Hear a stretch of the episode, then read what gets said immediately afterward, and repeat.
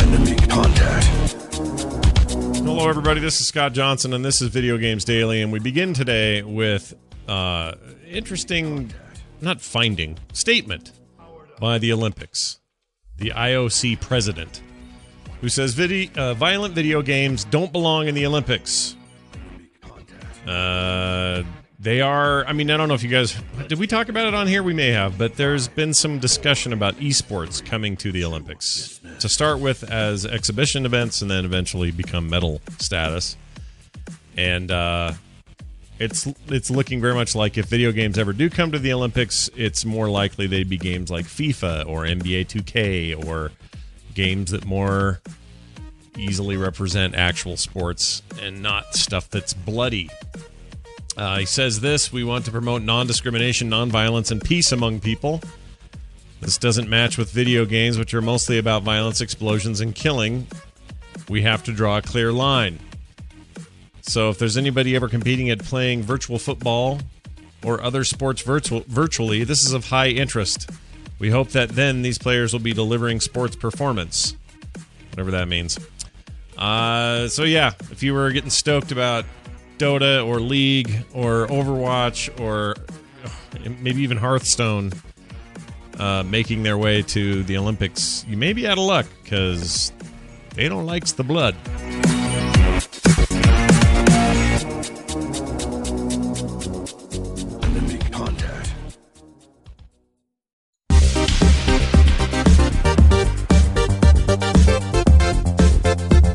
World of Warcraft seven point three is out, and I played it. It's the next big update to Blizzard's M M O and the continuing expansion that is Legion. So seven point three is out. It's called Shadows of Argus. Sounds like a dude, doesn't it? It's a planet. Anyway, among many of the uh, the features in the game, it adds new vessels in the game called, well, one in particular called the Vindicar. You travel to Argus in it, which is the home world of the Burning Legion. Originally, it was the uh, the home world of the uh, the what's their names, the Space Goats. Anyways, you explore Argus, you visit new locations across the planet, experiencing the epic conclusion of the Legion's storyline, and unlocking new world quests and other content along the way. They say in their official patch notes, uh, Blizzard describes Shadow of, Shadows of Argus as a very story-driven update, and I'm here to confirm. I'm only about forty-five minutes into what is roughly an hour to an hour and a half worth of story content, and um, it's very story-heavy. It's great. Totally enjoying it. Uh, I still feel like I want to go work on my mage, though, who's not even two or not even one ten yet. Therefore, he cannot enter his panda ass into Argus just yet. Anyway, they've also added a new pet battle achievement that has the wonderful title "Raiding with Leashes four, uh, five, Cuteclysm." Pretty terrible. Uh, lots of changes to classes and junk like that. You can find the full patch notes, of course, at the official website. And if you thought about poking your head in, seven three is a nice time to do it.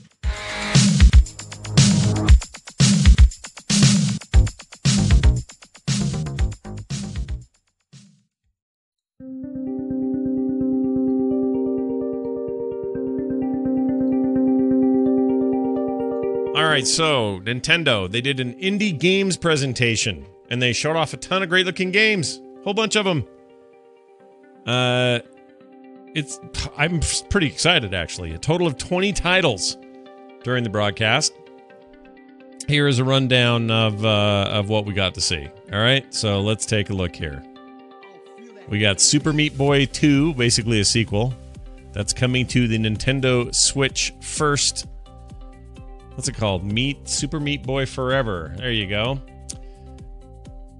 Uh, let's see. No, uh, there's a new No More Heroes game announced exclusively for the Switch, and a whole bunch of others. Let's see if I can get you a full list here. I thought I had them in front of me, and I don't. And that video wants to play. Why does it want to play? There you go. Okay.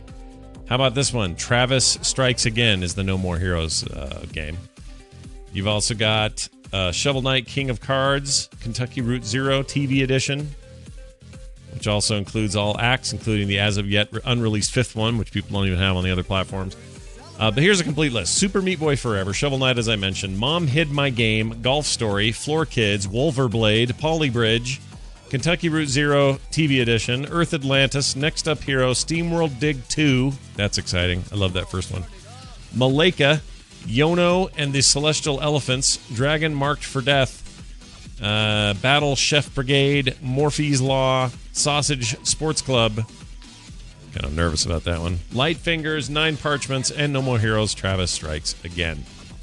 It's a pretty good lineup. And a lot of these will be out before the end of twenty seventeen. Although some are saying winter or fall, and they're not being specific. Others have dates, others have months, and some are early twenty eighteen, like Shovel Knight, King of Cards. It's good news, though. Strong indie presence on the Switch. It's good for gamers.